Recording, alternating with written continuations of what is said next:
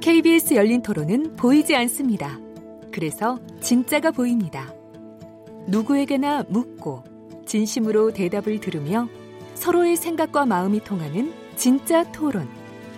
토론은 라디오가 진짜입니다. KBS 열린 토론.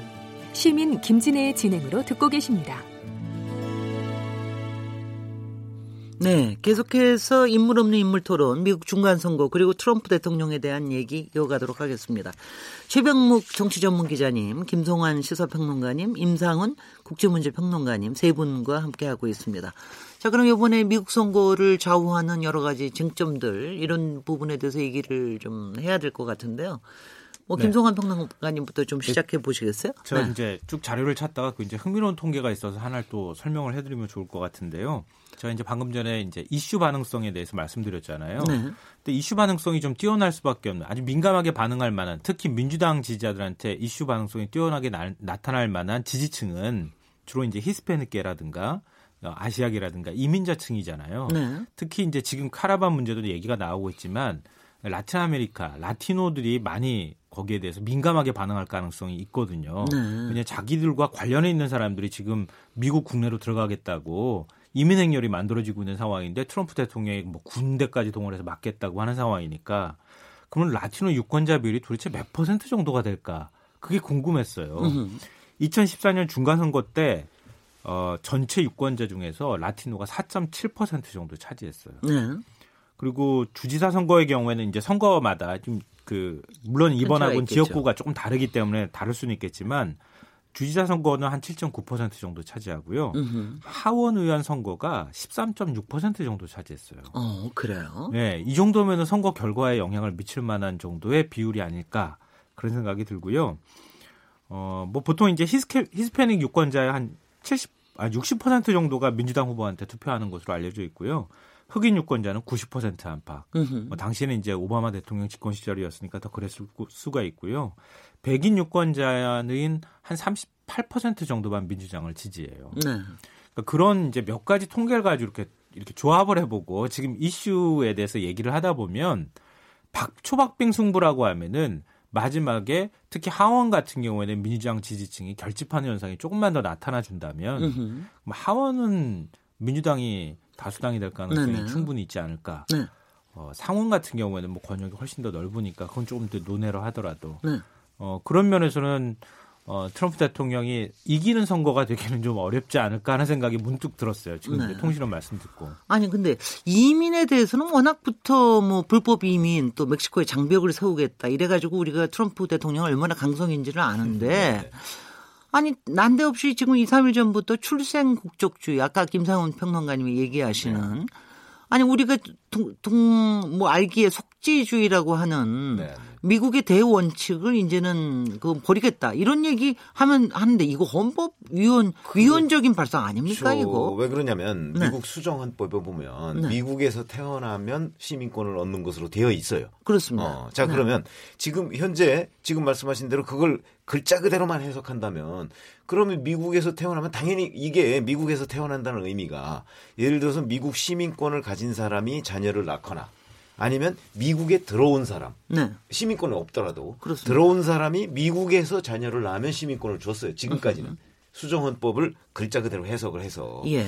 근데 이제 그 지금 트럼프가 얘기하는 건 그걸 행정명령으로 막겠다는 거 아니겠습니까? 네. 그러면 이게 위헌이냐 아니냐는 가지고 미국 국내에서 논란이 있는데 네. 트럼프를 지지하는 많은 숫자들의 사람들은 이걸 위헌이 아니라고 봐요. 행정명령으로 충분히 가능하다. 그게 무슨 얘기냐면 해석을 달리하는 거예요. 네. 응? 무슨 얘기냐면 불법적으로 미국에 입국한 불법 체류자들의 자녀한테는 시민권을 안 줘도 된다. 그러니까 무슨 얘기냐면 수정헌법의 그 조항은 합법적인 체류자의 자녀한테만 시민권을 줄 수 있다는 의미다. 이제 이렇게 해석을 하는 거예요. 응? 그러니까 음. 불법적으로 오거나 아니면 관광 비자 같은 거로 와서 미국에서 그 이제 자녀를 낳으면은 그건 시민권을 안 줘도 된다. 이거는 수정헌법에 어긋나는 게 아니다. 이렇게 해석을 하는 거죠. 근데 그 해석 자체가 저희가 그냥 뭐 법률 공부를 뭐 좀 한 사람들이나 이런 사람들 기준으로 본다면 불법적이든 속지주의와 속인주의가 그런 차이가 있는 거거든요. 그렇습니다. 불법적이든 합법적이든 간에 하여튼 미국 땅을 밟은 사람이 거기서 자녀를 낳으면 줄 수 있다는 게 수정헌법의 취지다. 네. 이게 다수설인데 네. 지금 트럼프 대통령은 그렇게 보고 있, 있지 않은 거예요. 네네. 그러니까 그런 점에서 미국 내에서도 우연 논란이 지금 계속 있는 것이고 네. 실제 이것이 선거를 이제 얼마 앞, 안 앞두고 앞두지 않고 이제 어떤 공화당 지지층 결집하기 위한 그냥 제스처 정도에 불과한 것이냐 아니면 실질적으로 그 중간 선거 이후에 행정명령에 사인을 해서 이거를 집행할 가능성이 있느냐 이것도 저는 좀 의문이라고 봐요. 물론 이 그 지금 얘기한 그 미국 내 그 시민권 자동 부여 제도를 없애겠다는 게 트럼프 대통령의 선거 공약이기도 했어요 대선 때. 네네. 어, 그런데 그걸 이제 그 동안에 안 꺼내다가 지금 중간 선거 얼마 앞두지 않고서 지금 꺼낸 거란 말이죠. 음흠. 그래서 이게 중간 선거 이후에도 트럼프 대통령의 이런 그 정책이 계속 유지될 것이냐 아닐 것이냐 이걸 가지고서도 지금 전망이 엇갈리고 있습니다. 글쎄, 근데 어떻게 봅니까? 이게 실제로 어떻게 될 것 같은가? 지지에 그렇게 영향을 미치는 겁니까 이게? 어, 그, 뭐, 그 말씀 딱 네네. 드리려고 했는데요. 네. 불법 체류자는 어차피 투표권이 없잖아요. 그렇죠. 그러니까 트럼프 대통령 입장에서 관심 바뀐 거죠. 으흠. 근데 설사 투표권이 있는 이민자를 할지라도 트럼프 대통령 입장에서는 투표하러 나오지 않을 가능성이 높다. 이렇게 보는 거 아닌가 싶어요. 그러니까 이렇게 과감하게 이런 것들을 투표할 사람 아닐 사람을 나눠 가지고 한다. 네, 그렇죠. 그러니까 트럼프 대통령이 지난 대선 때도 그랬고 지금까지 쭉 해오는 정책들을 보면요 사회의 모든 문제를 사실 이민자 문제로 몰아넣고 있는 상황이거든요. 그러니까 미국 사회 고질적인 모든 문제가 마치 이민자에서 비롯된 문제, 불법 체류자에서 나온 문제처럼 해버리는 거예요. 네. 그러면은 이민자의 친화적 감정을 감정을 갖고 있었던 사람들도 반감이 생기는 거죠. 으흠. 그래서 그 반감이 생긴 층위가 바로 백인 유권자들이나 노동자층이었다는 거죠. 그, 그 사람들이 결집할 거다. 그죠. 아, 그게 지난 대선 때 한, 가지 여쭤봐요. 재미를 본 거죠. 이번 중간 선거인 경우에도 사전 저 유권자 등록제가 여전히 있는 겁니까? 있었죠. 네. 있는, 예, 이것도 마찬가지입니까? 굉장히 그 투표율이 높았다고 아, 요 그런 거 그런 그 투, 표심이 어디로 가느냐가 네. 굉장히 지금 관심이 아직은 모르죠. 근데 글쎄요. 한국하고 미국하고 굉장히 다른 게 우리는 이제 주민등록만 있으면 아, 누구나 유권자가 되는데 미국에서는 이제 본인이 유권자로 등록을 해야 되던데면서요. 네. 그게, 그게 되게 웃기는 아니 그게 주별로 다릅니다. 아 주별로 어, 달라요. 주별로 또? 다르기 때문에 네네. 어떤 아우 하여튼 알기 아, 어려워. 우리 식으로 따지면 네. 어떤 식으로 이제 사전 투표를 할 수 있는 주가 있고 네. 그거 자체가 또 막혀 있는 주도 있고 그래서 어, 주별로 그래요. 다 달라요. 네. 음, 그렇기 때문에 지금 일률적으로 미국이 어떻다 이렇게 얘기할 수가 없는 것이 지금 네. 말씀하신 대로 대다수의 주는 사전 투표 제도를 가지고 있습니다. 그래서 그게 지금 과거와 비교했을 때 사전 투표율이 굉장히 높아요.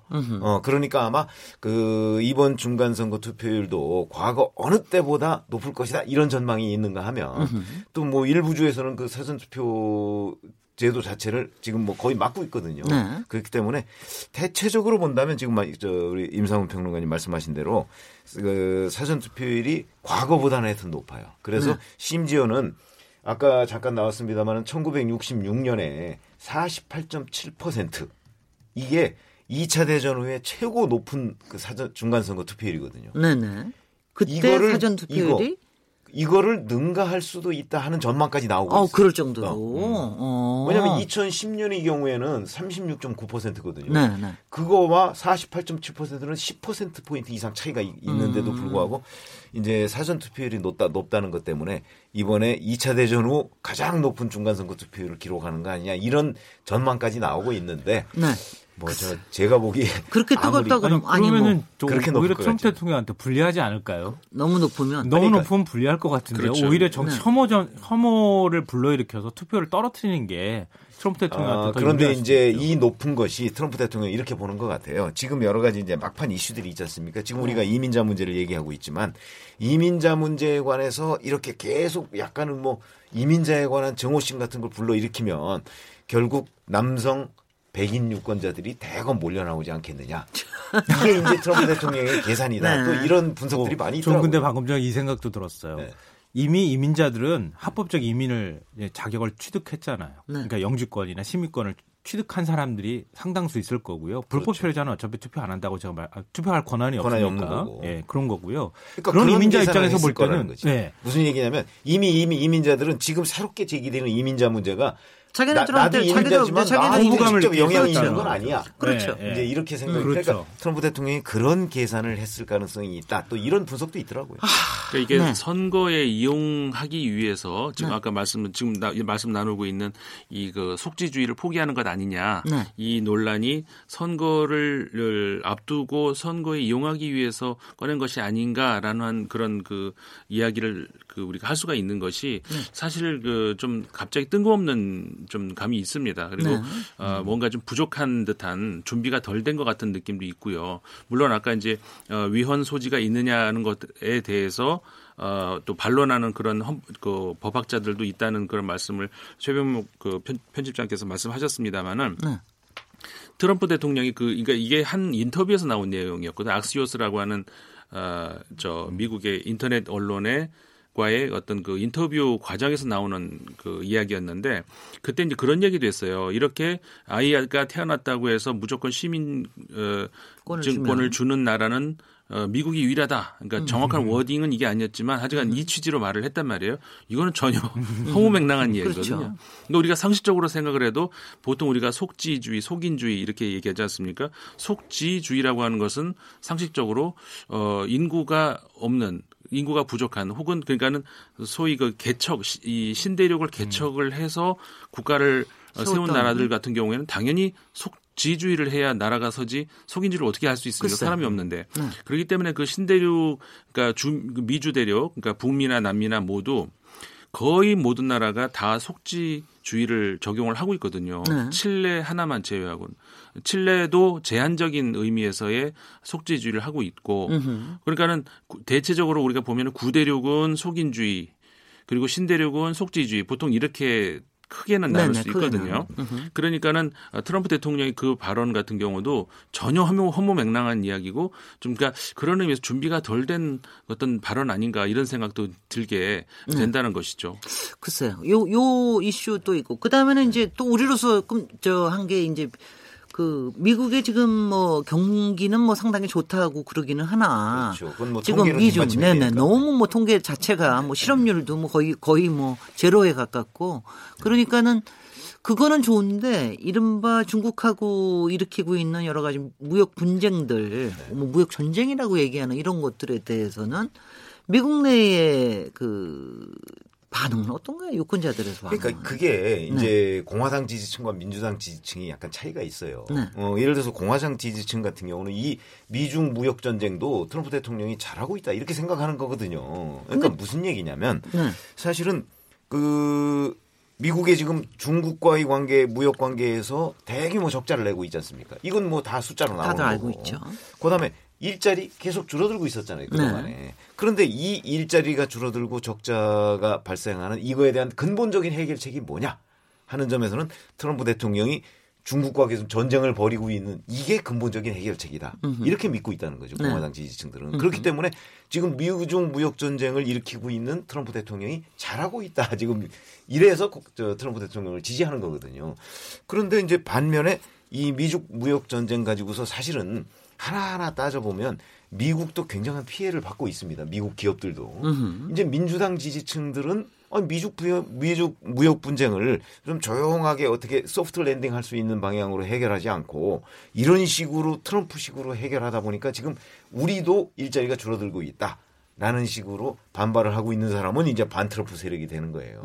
어, 그러니까 이것도 미중 부역 미중 무역 전쟁을 뭐 선거용으로 그 일부러 문제 제기를 했다고 보지는 않지만 으흠. 여하튼 이 이슈 자체도 지금 철저하게 트럼프와 반트럼프로 이렇게 가르는 하나의 기준이 되고 있다. 이렇게 이거 굉장히 재밌는 주, 현상 중에 하나잖아요. 민주당하고 보수당이 그러니까 그 민주당하고 공화당의 입장이 뒤집혔어요 지금.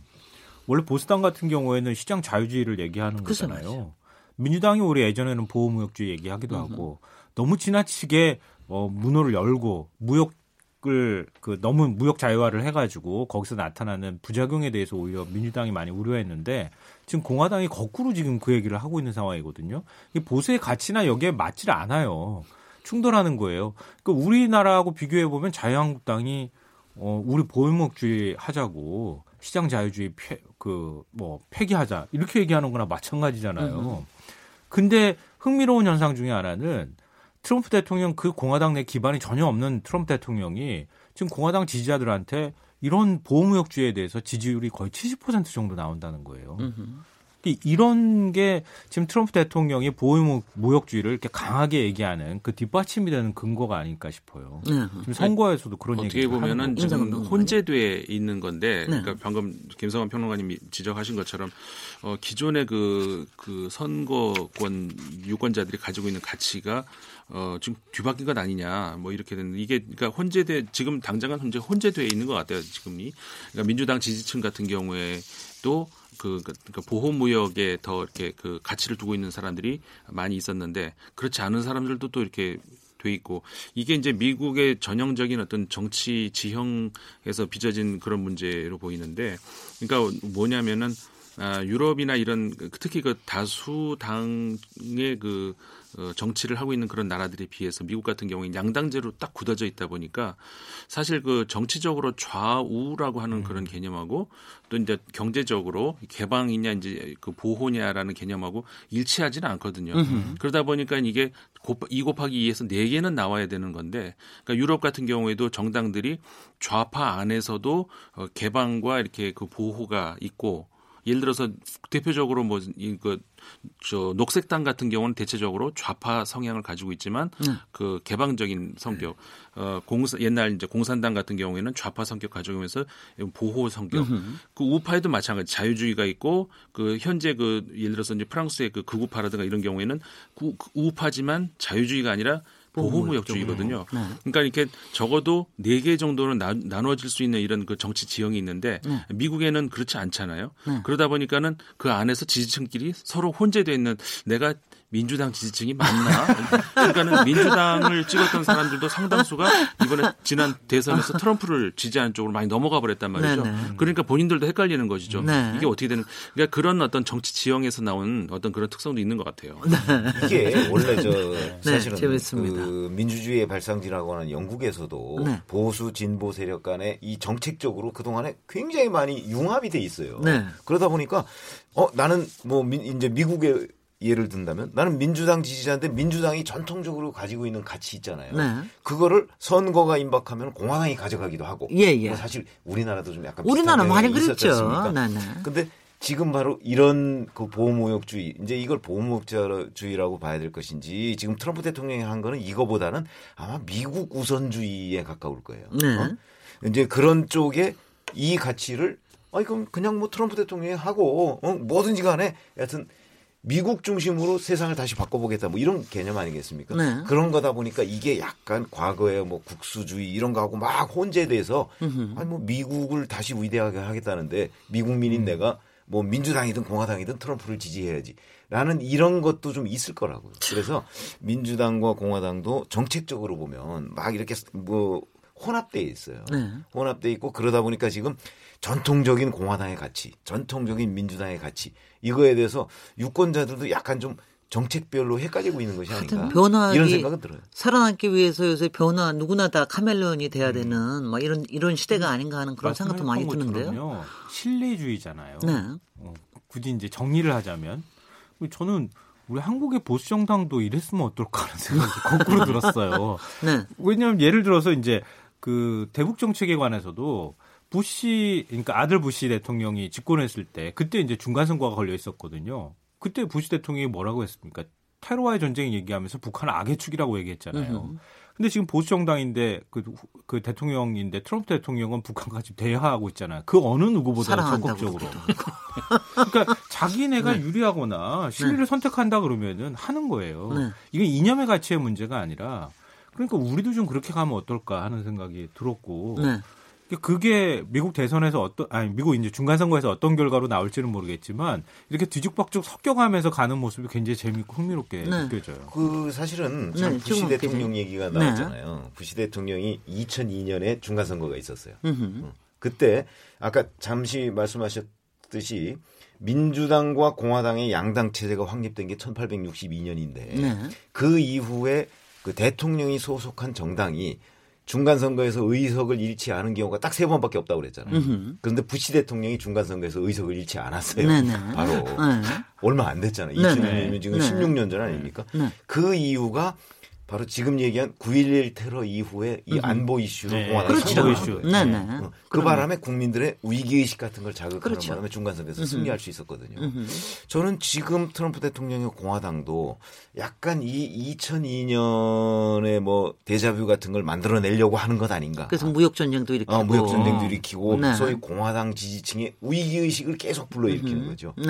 음, 아마 그런 것이 아닌가 싶은 생각 그럴 들어요. 수도 있겠네. 임성원 평론가님. 그- 임상원 평론가님. 네. 죄송합니다. 근데 왜, 그 임성원 또한 사람이 있죠. 굉장히 유명한 사람이 그렇죠. 있죠. 그거 한분 네네. 계시죠. 임상원 평론가님. 예, 예. 아무튼 네. 네. 근데 그 테러 문제는 어떻습니까? 테러 문제 그저 유대- 유대인 교회 네. 저기 그 회당이라고 그러죠. 네네. 그 테러 문제에 대해서는 뉴욕 타임즈에서는 또 이것도 일종의 음모설을 퍼뜨리고 있다 이런 식의 얘기도 했는데 이거 좀 어떠, 어떠, 어떻게 보십니까? 그런 문제 같은 경우에는 특히 이제 그 바로 앞서서 있었던 그 폭탈 폭발물 배달 그 범죄 네네. 그것과 또 조금 다를 수 있는 것이 네. 어 그 폭발물 배달 그 범죄의 경우에는 그 범인이 열렬한 그 트럼프 지지자 아니었습니까? 네.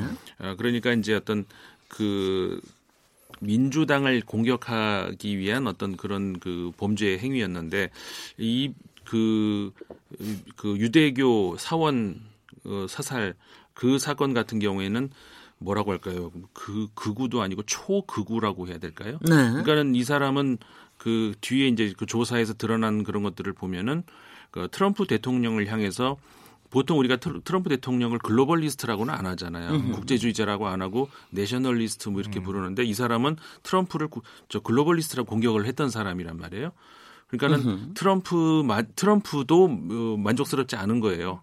그러니까 이 사람은 어, 이 미국 안에 있을 수 있는 그리고 분명히 있겠죠. 모든 그 백인을 제외한 그 유대교 뭐, 이, 뭐 모든 그 이민 난민 그다음에 그그 그 그 이외에 그 중동 아시아까지 포함해서 모두에 대해서 불만을 가지고 있는 그런 저저 뭐라고 할까요 범죄라는 것이죠. 네.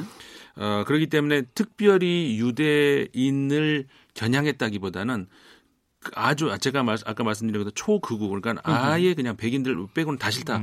이런 성향을 가지고 있는 그런 사람이라고 볼 수가 있는 거죠. 네.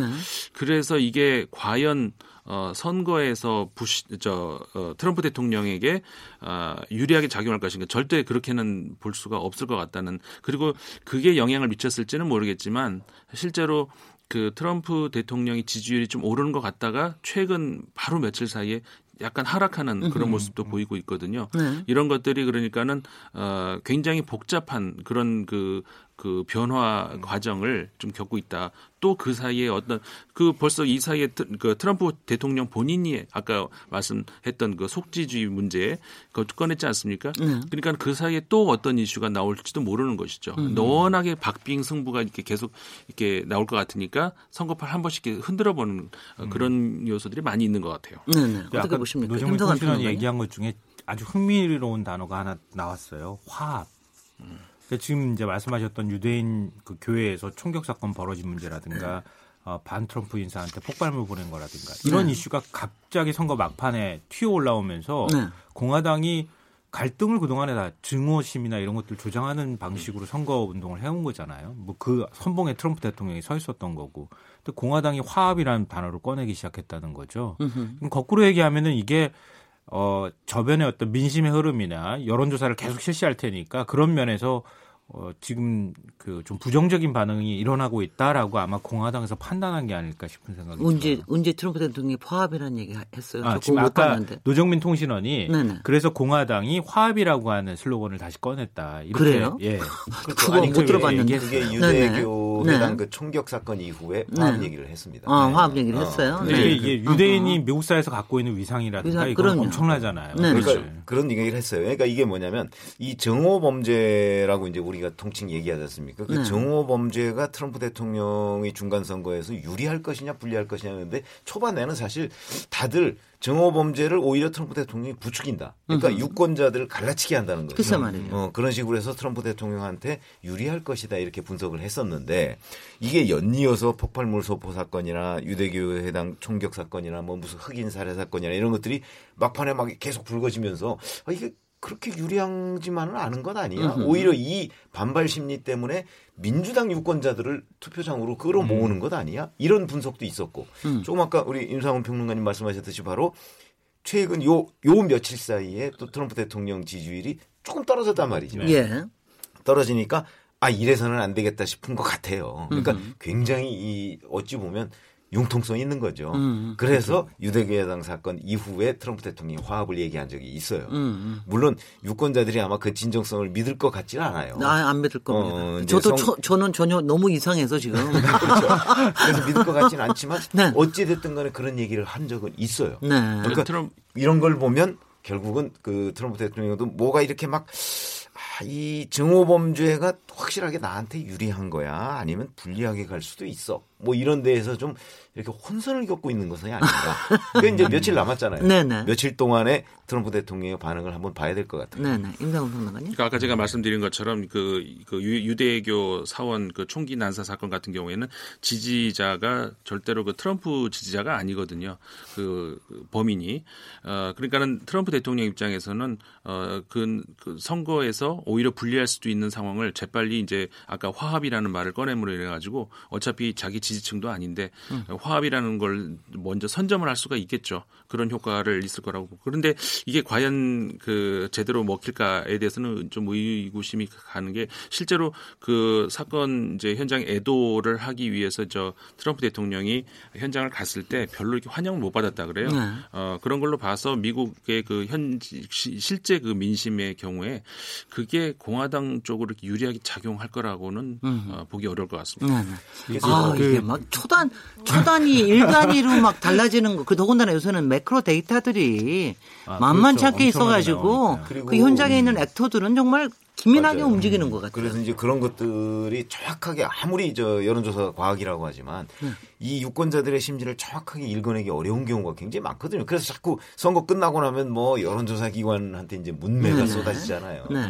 이 정오 범죄의 경우가 음. 그냥 일반적인 예상에서 벗어난 결과를 초래할 수도 있다. 이게 공화당에 유리할 거라고 많은 분석가들이 얘기를 하는데 반대로 오히려 이것 때문에 민주당 지지자들이 투표장에 많이 갈 가능성도 없지는 않다. 이제 그런 얘기를 지금 드리는 겁니다. 저는 조금 좀 다른 시각에서 말씀을 좀 드리고 싶은데요. 그러니까 공화당은 전통적으로 선거 전략을 잘 구사하지 못한다는 평가를 많이 받았잖아요. 특히 이제 오바마 대통령 당선이 될 때부터 시작해가지고 굉장히 과학적인 여론조사 기법이나 이런 것들 다 민주당이 도입했어요, 사실. 근데 지난 중간 선거 그리고 지난 대선거 치면서 네. 공화당이 굉장히 선거 전략을 잘 짠다 이런 기업, 평가가 기업가가 후보니 안 그럴 수가 없죠. 네, 어. 그러니까 지난 중간 선거 때만 해도 민주당이 오히려 선거 전략을 제대로 못 짰다는 평가를 받았고요. 음. 그때 공화당은 딱 이 슬로건 하나로 설명할 수가 있는데요. 공화당 선거 전략은 절대 실수하지 말 것. 음. 모든 것은 오바마 대통령의 탓으로 돌릴 것.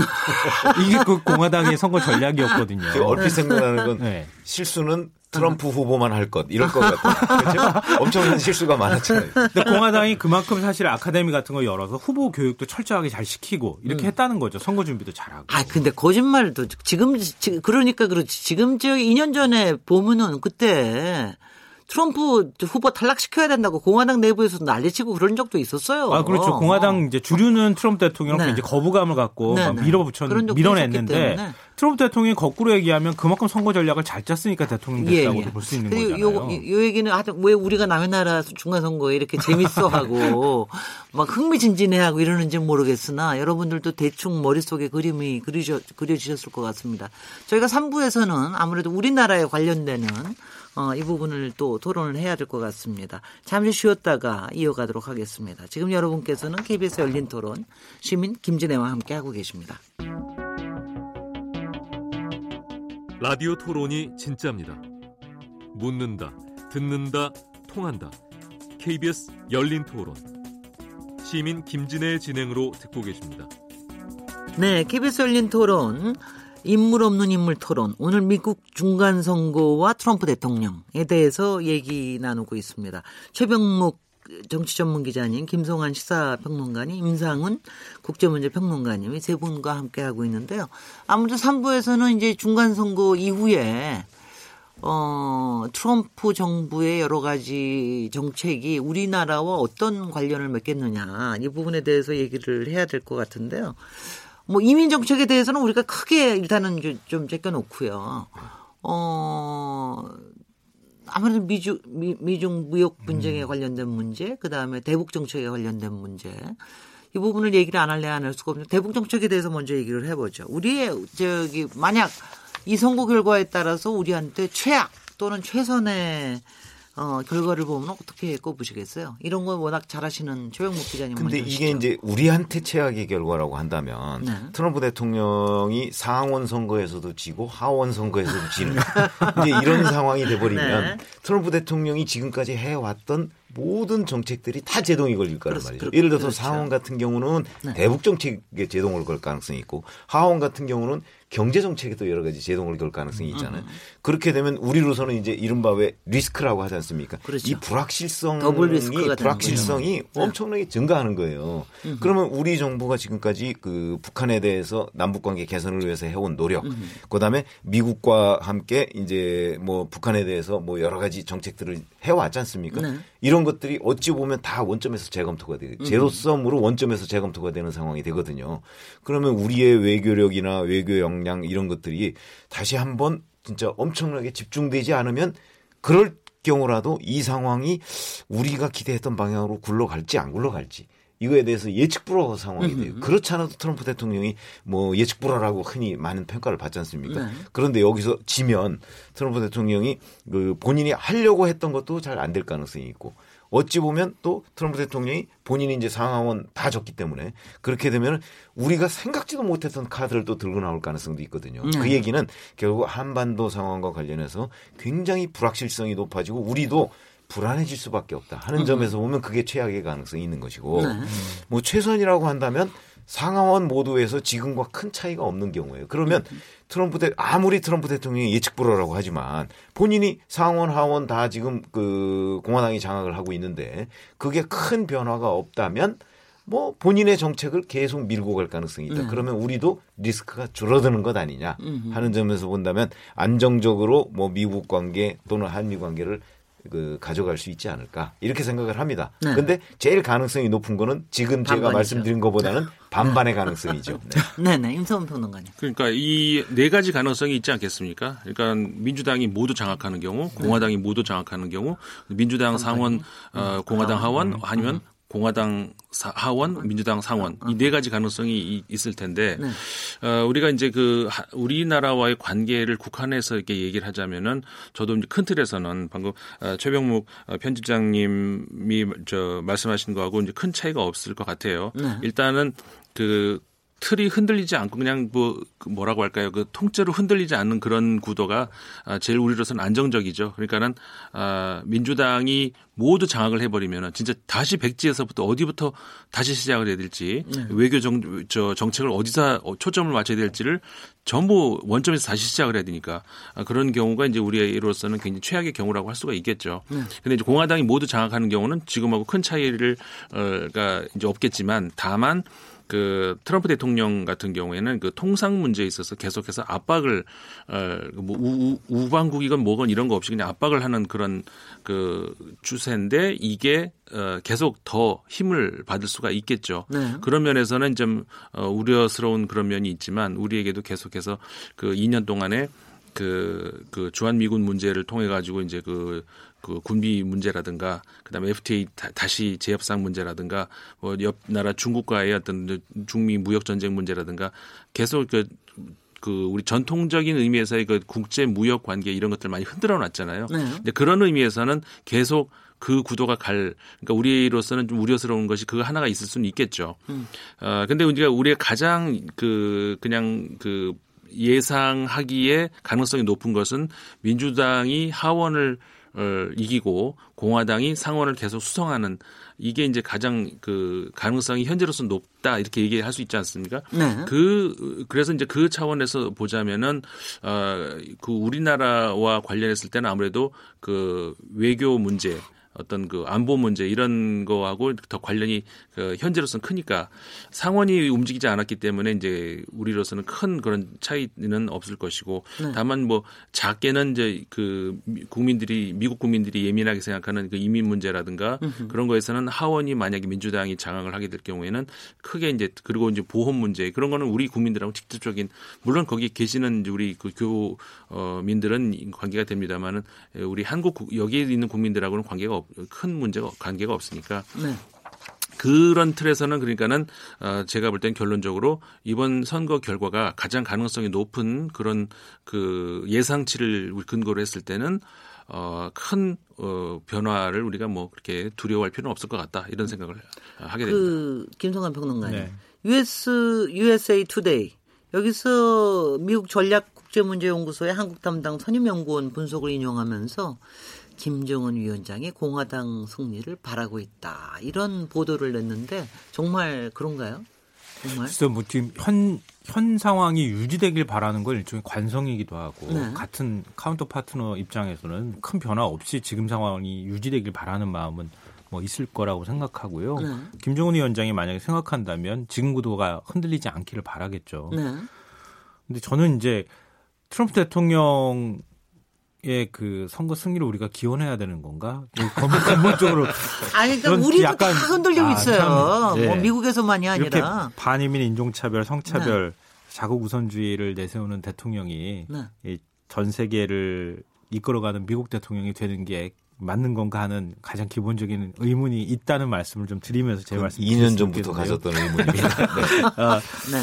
그리고 그러니까 큰 현재 구도를 깨지 않는 상황에서 최선의 결과 그리고 가장 현실적인 결과는 뭐 여러 차례 계속 말씀하셨던 것처럼 공화당의 상원 그리고 민주당이 하원이 아닐까 싶고요. 네.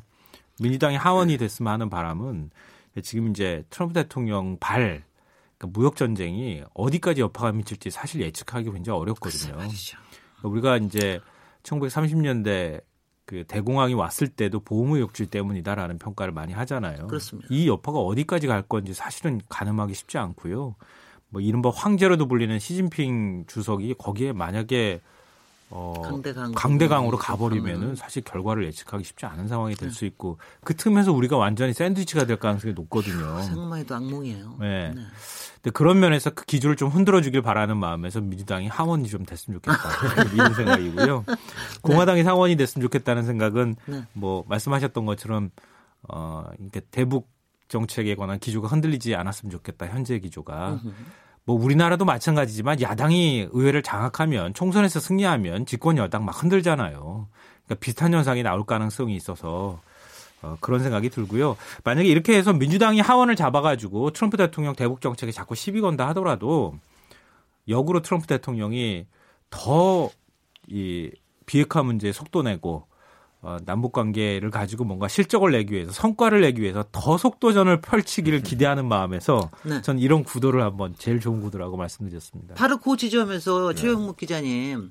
근데 실제로 만약 이번에 중간 선거를 끝내고 나면 네. 지금 대강 예측하는 방향대로 나온다 하더라도 과연 대북 문제에 대해서 트럼프 대통령이 상당히 그 적극적으로 임할 것이냐 이거에 대한 회의적인 시각도 상당히 있지 않습니까?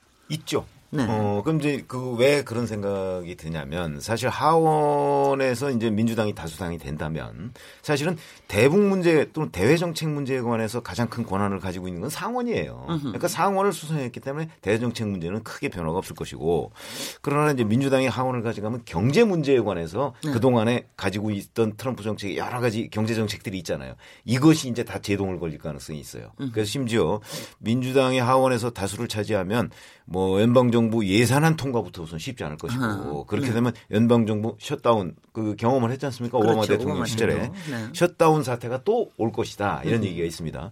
그다음에 미중 무역 전쟁을 지금 트럼프 대통령이 그 가속 페달을 밟고 있는데 그 점에 있어서도 일정 부분 제동이 걸릴 것이다. 왜냐하면 예. 하원이 경제 문제에 관한 권한은 상당히 가지고 있거든요. 음, 음. 그럼 트럼프 대통령이 지금 미중 무역 전쟁을 계속해서 그 실행을 해나가고 있는데 이 문제에 관해서 미국 하원에서 제동이 걸리면 그럼 그러면 트럼프 대통령이 그 제동을 걸리는 대로 그냥 수용하고 넘어갈 것인가 아니면 그걸 돌파하기 위해서 다른 무리수를 들 것인가 뭐 이런 부분이 이제 예측하기 어렵잖아요. 네. 어, 그렇게 되기 때문에 아마도 지금 우리가 예상대로 공화당 상원 수성 그 민주당 하원 다수당 등극 뭐 만약 이런 그 상황이 온다고 하면 우리로서는 그 미중 무역 전쟁의 파장 이런 것들은 지금보다는 오히려 줄어들 가능성이 있지 않을까.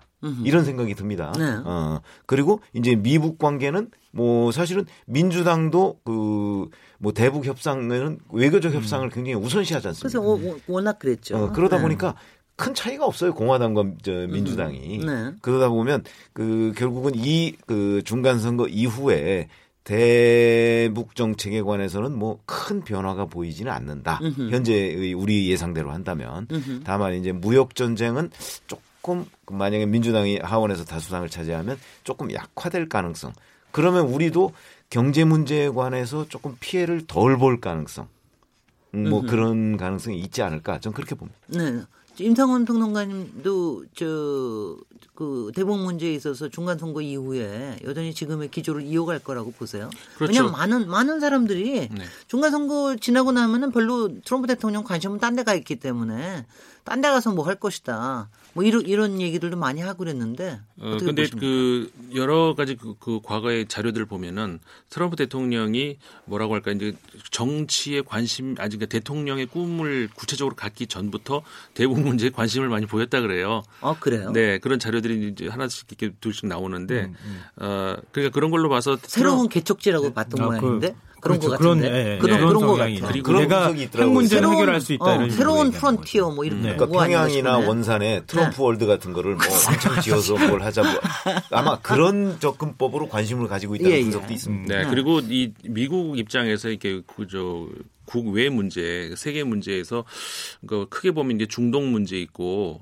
어 이렇게 한반도 문제 있고 있지 않습니까? 음. 네. 근데 다른 중동이라든가 중동도 우리가 묶어서 중동이지 그 하나가 아니잖아요. 그 그럼요. 안에 어마어마하게 많은 문제들이 있는데 그런 거에 비해서 한반도는 사실 뭐 이 말 표현이 좀 어떤지 모르겠습니다만 쉬운 문제죠. 중동 문제에 비하자면. 아이 참네. 그렇기 때문에 네. 그렇기 때문에 그러니까는 그 중동 문제는 함부로 건드릴 수가 트럼프 대통령 그래서 이 런 표현 그, 그 거친 위험한 표현이 좀 그 자꾸 거, 나오는데 거, 그 거친 음, 행동과 네. 그 불안한 눈빛으로는 절대로 절대로 해결 못할 수가 없죠. 이 전략적 가치라는 네. 표현 쓰십니다. 네, 네 전략적 가치. 네. 그러니까 그 한반도 문제는 마침 또 그 지금 같은 경우에 그 러시아 러시아하고 중국하고 일본하고 이 관계를 봐도 그렇게 어 이렇게 복잡하게 그 풀릴 것 같은 어 얽힐 것 같은 그런 게 아니거든요. 음흠. 또 마침 그 이 한국 정부도 어 굉장히 그 북한 대북 정책에 있어서 전향적으로 그 관여에 그 뭐라고 할까요? 그 관심을 많이 보이는 정부가 들어섰기 때문에 네. 어 어느 때보다 그리고 이제 당연히 이제 김정은 위원장 같은 경우도 이제 그런 자세, 과거와 다른 그런 자세를 어쨌든 보여주는 것 같고 물론 아직까지 어려운 단계가 많이 남아 있습니다만은 어, 트럼프 대통령 개인 입장에서는 과거 어느 역대 대통령보다 내가 이걸 해결할 수 있을 것 같다는 그런 욕심은 마지막으로 한번 부려볼 수 있을 것 같아요. 네. 음, 그게 지금 그래서, 미국의 네, 세계 정책, 글로벌 정책 자체 이게 달라진 거죠. 그러니까 오바마 대통령 때는 한반도 문제는 전략적 인내라고 표현했잖아요. 네. 그러면 중동 뒀죠, 뭐. 네. 그리고 중동 문제 적극적으로 개입하는 그런 음. 형태를 띄었거든요. 음. 근데 중동에 대한 전략적 가치가 트럼프 대통령 입장에서는 떨어진 거죠. 그러니까 예를 그리고 미국이 중동 정책을 해가지고 성공한 예가 없죠. 네, 그렇죠. 말이죠. 그러니까 전쟁을 일으켰을 아, 뭐 일으키거나 아니면 뭐 음. 이라크 전쟁도 1, 2차 전쟁 뭐 하고 그렇게 하면서 대통령이 거기서 재미 본 대통령이 하나도 없어요. 네. 그러니까 그런 문제에 직접적으로 개입하기를 원치 않는 거죠, 사실은. 음. 그리고 중동이 가지는 어떤 석유의 가치, 물론 지금도 역시 엄청나게 그 가치가 크지만 어, 미국 셰일가스 생산되고 난 다음에 전략적 가치가 상대적으로 떨어진 측면도 있고 그러면은 이제 트럼프 대통령 입장에서는 지금 가장 미국의 적대적인 가장 무서운 적은 중국일 수밖에 없잖아요. 네. 그래서 하, 아, 동북아나 어, 한반도 문제가 트럼프 대통령 눈에 들어왔을 거라고 생각하고요. 음. 중국과 같이 끼고 있는 한반도 문제를 어떻게 풀어가느냐에 따라서 중국의 어떤 정책들, 대중국 정책을 만들어가는 데 있어서 굉장히 어, 좋은 지렛대나 어, 시금성 역할을 할 수 있다고 전체적인 틀, 중국이라는 틀 안에서 지금 이 한반도 문제를 이해하고 있는 거 아닐까 싶어요. 네. 그러다 보니까 트럼프 대통령은 어, 이, 저, 북미 협상 문제라든가 이런 것들을 한 축으로 가져나가면서 다른 한 축으로는 경제적으로는 어, 미중 무역 갈등을 일으키면서 중국을 계속 흔드는 작업을 할 것이다. 그리고 군사적으로 봐도 한반도 문제가 풀린다 하더라도 중국 문제는 여전히 남아 있는 거잖아요. 네. 그러니까 한반도 문제를 중국과 어떻게 연결지어서 풀어내느냐가 트럼프 대통령의 굉장히 그 숙제로 남아 있다고 생각합니다. 숙제 이거 상당히 흥, 재미있을 것 같다는 생각이 근데 아니 들어요. 저는 네. 이제 사실 제가 지금 말씀드리는 문제에 100% 동의하는 건 아닙니다만은 미국 네. 내에 소수 의견으로 이런 분석이 있어요. 네. 트럼프 대통령이 사실 북한 문제, 비핵화 문제에 그렇게 올인해서 문제를 해결하겠다는 의지가 있는 것이 아니고 음, 사실은 중국과 무역 전쟁을 일으키는 하나의 바게닝 칩 비슷하게 예, 예. 이 음흠. 북한 비핵화 문제를 다루고 있는 것 아니냐. 음흠. 그러니까 북한 비핵화 문제에 관한 트럼프 대통령의 해결 의지가 실질적으로 그렇게 크지 않다는 분석도 있어요. 그런 뭐, 그, 음. 뭐 충분히 이해가 됩니다. 저는 동의하지 않, 네, 네. 습니다만 음흠. 그런 분석도 있는데 그것도 우리가 좀 관심을 가지고 봐야 된다. 무슨 얘기냐면 만약에 미중 무역 분쟁 가운데에서 그 중국이 그냥 일찌감치 손을 들어 버린다면 그러면 트럼프 대통령은 아 중국 문제 해결됐고 그렇게 하면 이제 그 다음에는 그 다음에 이제 북한 문제다. 네. 이렇게 생각할 가능성이 있다는 이제 소수의 분석이 있습니다. 네. 그런 점으로 본다면 우리가 이제 트럼프 대통령한테 이 북한의 비핵화 문제나 이 한반도 문제가 미중 무역 분쟁의 하나의 그냥 어떤 협상하는데 칩 정도로 이렇게 왔다 갔다 하는 거는 우리로서는 용납할 수 없는 거 아니겠습니까? 우리는 우리의 사활이 걸린 문제이기 때문에 미국을 계속해서 설득을 해가면서 미중 무역 전쟁 못지않게 이 남북 관계나 또는 저 북한 비핵화 문제도 중요하다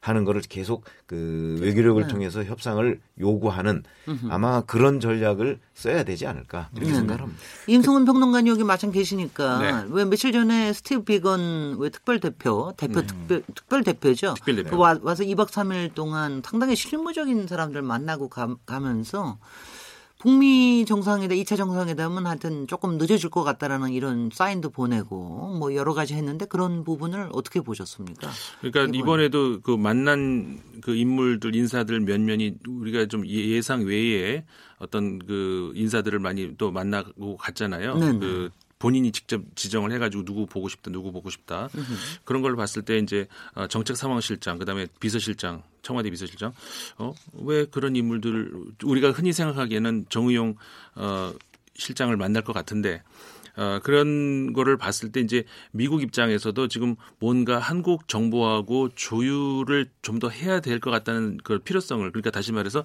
문재인 대통령의 진짜 진위를 알고 싶어하는 그런 필요성을 좀 어, 가지고 있는 것 같아요. 네. 어차피 이제 처음에 우리가 그 예상했던 그리고 기대했던 그 미국의 중간 선거 이전에 어떤 뭔가가 뭐 어, 중요한 어떤 어, 키가 이게 열리지 않을까 이건 너, 이제 넘어갔으니까 중간 선거가 끝난 다음에는 이제는 트럼프 대통령 입장에서 당장 어떤 급한 건 없단 말이죠. 네. 그러니까 조금 더 시간을 가지고 보면서 지금 남쪽 정부의 그 진위가 뭔지 어 그걸 파악을 하고 어느 정도 숨고르기에 들어가기 위한 어떤 그런 그 차원에서의 이번 방한이 아니었는가 아, 이런 생각을 합니다. 네.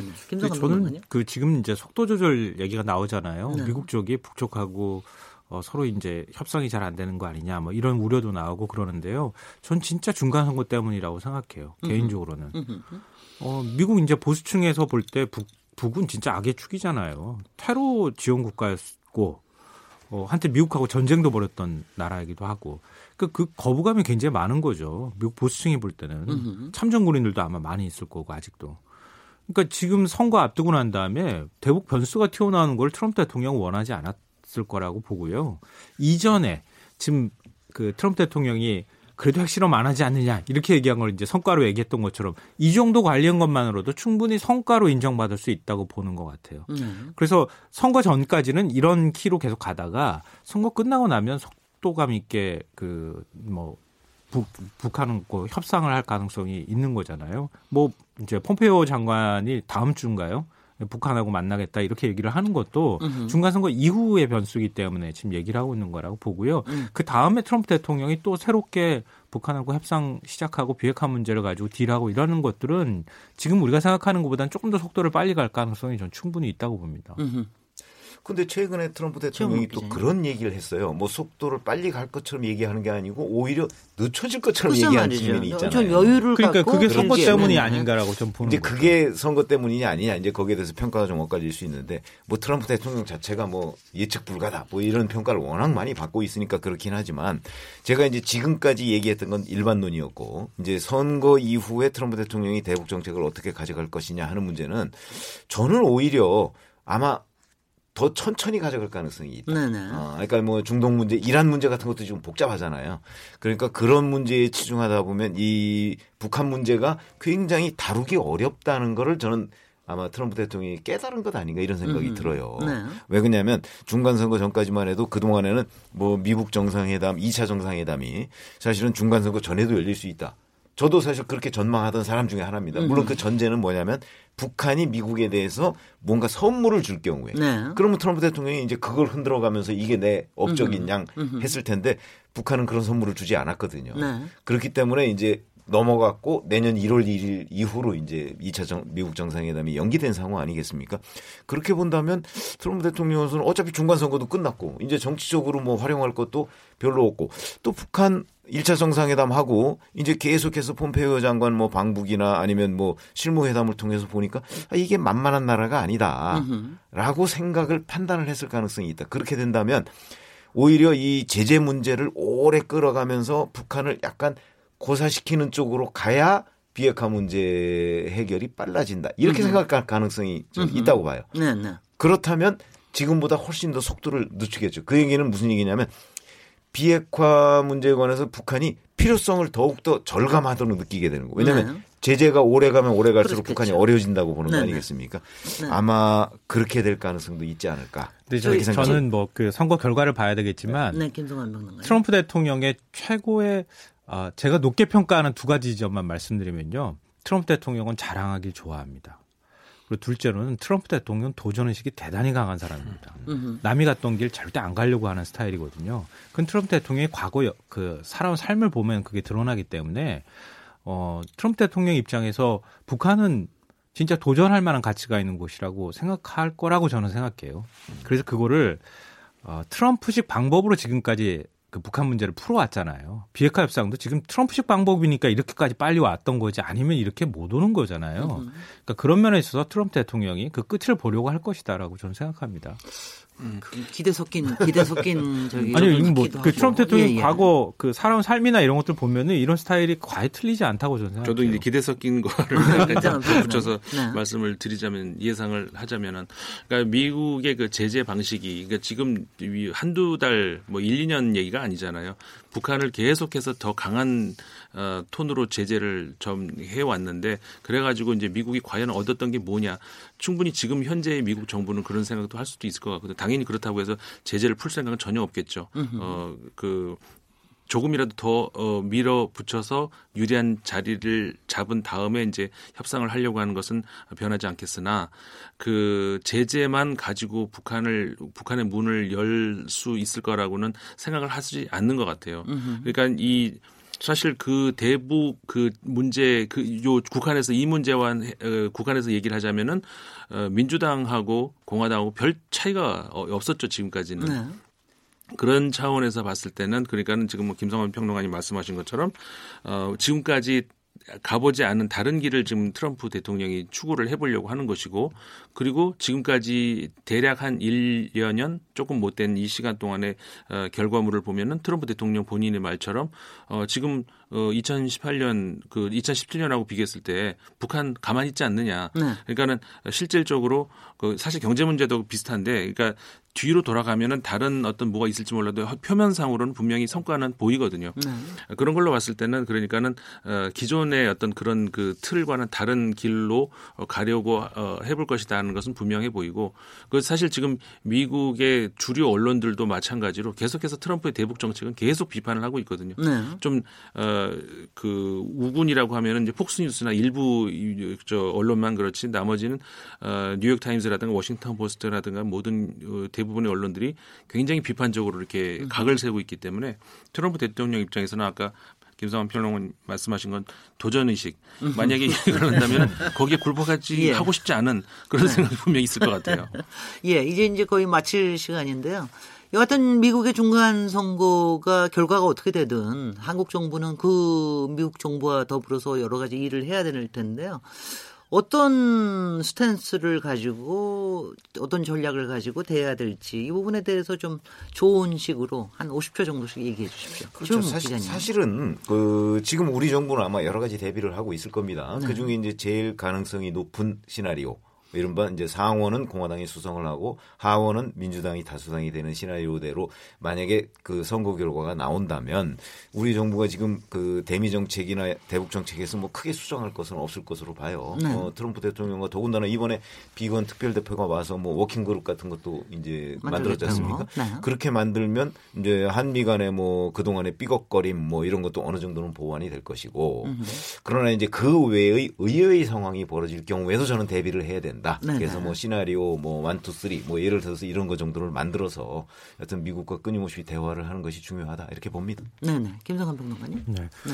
뭐 당연히 정부 입장에서는 여러 가지 시나리오를 놓고 준비하는 거는 뭐 당연하다고 생각하고요. 저는 그 문재인 대통령도 그랬고 뭐 어, 김정은 위원장도 그랬고 제일 즐겨 사용했던 표현이 되돌이킬 수 없는 비핵화 얘기를 많이 했잖아요. 그러니까 지금 군사 합의를 한 부분들에 대해서도 마찬가지고 오늘 당장 이제 미국에서 소식 날라왔던 것처럼 한미 안보, 안보 협의 SCM에서 전차권 환수 그어 이후에도 이후에 네, 환수 이후에도 어? 그러니까 한국이 뭐 그 연합사를 미국하고 같이 꾸리고 주한미군이 주둔한다 이런 문제들에 대해서 착착착 지금 한 발씩 앞으로 가고 있다고 생각하거든요. 네. 근데 지금 선거 결과가 만약에 민주당이 뭐 이기는 결과가 나온다 하더라도 이걸 한순간에 확 다 뒤집어 엎기는 쉽지 않을 거라고 생각합니다. 네. 그러니까 물론 이제 여러 가지 변수나 가능성은 놓여 있지만 이 정도쯤 왔으면은 다시 되돌아가기는 쉽지 않을 것이다. 그러니까 우리 정부 입장에서는 지금 가는 정도 속도와 톤을 한미 동맹에서 어긋나지 않는 선안에서 계속 꾸준히 밀고 나가면 미국이 어느 당이 이기고 하더라도 크게 저는 흔들릴 거라고 생각하지는 않습니다. 네, 네. 임장원 평론가님. 어, 두 분 말씀도 이제 큰 틀에선 차이가 없이 이제 그 비슷하실 것 같은데 저도 뭐 그, 렇습니다 그리고 이제 가능성 가장 높은 것이 이제 우리 계속 오늘 얘기했지만 어, 상원은 공화, 어, 하원은 민주 이렇게 갈 가능성이 일단은 높기 때문에 네. 어, 큰 틀에서는 우리가 이제 그 수정을 할 만한 뭐 그런 거는 없을 것이라고 보이고 어, 다만 이제 그, 그 국제사회에서 보면은 계속해서 문재인 대통령에 대해서 어, 총매자 혹은 뭐 매개자 뭐 이런 이야기들 계속 하고 있는 그러니까는 사실 이번에 그 문재인 대통령의 유럽 순방에서 제가 저 보면서 유심히 보면서 느꼈던 것은 유럽이 의외로 준비가 안 돼 있구나 어, 그런 생각을 많이 했어요. 네네. 네. 어, 굉장히 뒤떨어져 있더라고요. 반응하는 것들이라든가 이런 것들 보면 어, 그래서 어, 뭔가 이렇게 국제 무대에서의 그, 그, 그 문재인 대통령을 향해서 기대하는 것들이 굉장히 많아요. 네. 그러니까 모든 사람들이 왜냐하면은 김정은 위원장을 가까이서 그 오랜 시간 지켜본 사람인 문재인 대통령이 거의 유일하거든요. 네. 그렇기 때문에 계속해서 이제 김정은이 어떤 사람이냐는 건 문재인 대통령한테 물어보고 있고 어, 그런 차원에서 좀 어, 그 우리나라 외교의 폭을 좀 더 넓혀도 되지 않겠는가. 아, 지금까지 우리가 이제 한미 균, 공조 균열 뭐 이런 얘기를 합니다만은 어 그건 역으로 얘기하면 지금까지는 한국의 외교가 없었다라고 할 수도 있거든요. 음흠. 비로소 이제 한국의 목소리가 어, 외교 차원에서 나오고 있는 건데 네. 어 미국하고의 어떤 심각한 문제는 지금 아니고요. 네. 그 이런 어떤 이런 기조 계속 이어 나가면 괜찮을까 괜찮지 않을까 이렇게 생각합니다. 네, KBS 열린 토론 금요일 인물 없는 인물 토론에서 트럼프 대통령과 미국 중간 선거에 대해서 얘기 나눠봤는데요. 제가 얘기 듣다 보니까 딱 하나 생각이 났습니다. 트럼프 대통령에 대해서 저희가 또 한 번 얘기할 기회가 트럼프 대통령이 노벨상 받을 때는 그걸 아까 가능성을 뺐습니다. 오늘 토론에 참석해 주신 최병묵 전 월간조선 편집장님, 김성환 시사평론가님, 김상훈 국제문제평론가님 세 분 모두 감사드립니다. 아, 저는 다음 주 월요일 저녁 7시 20분에 다시 찾아뵙도록 하겠습니다. 감사합니다. 네, 고맙습니다. 고맙습니다.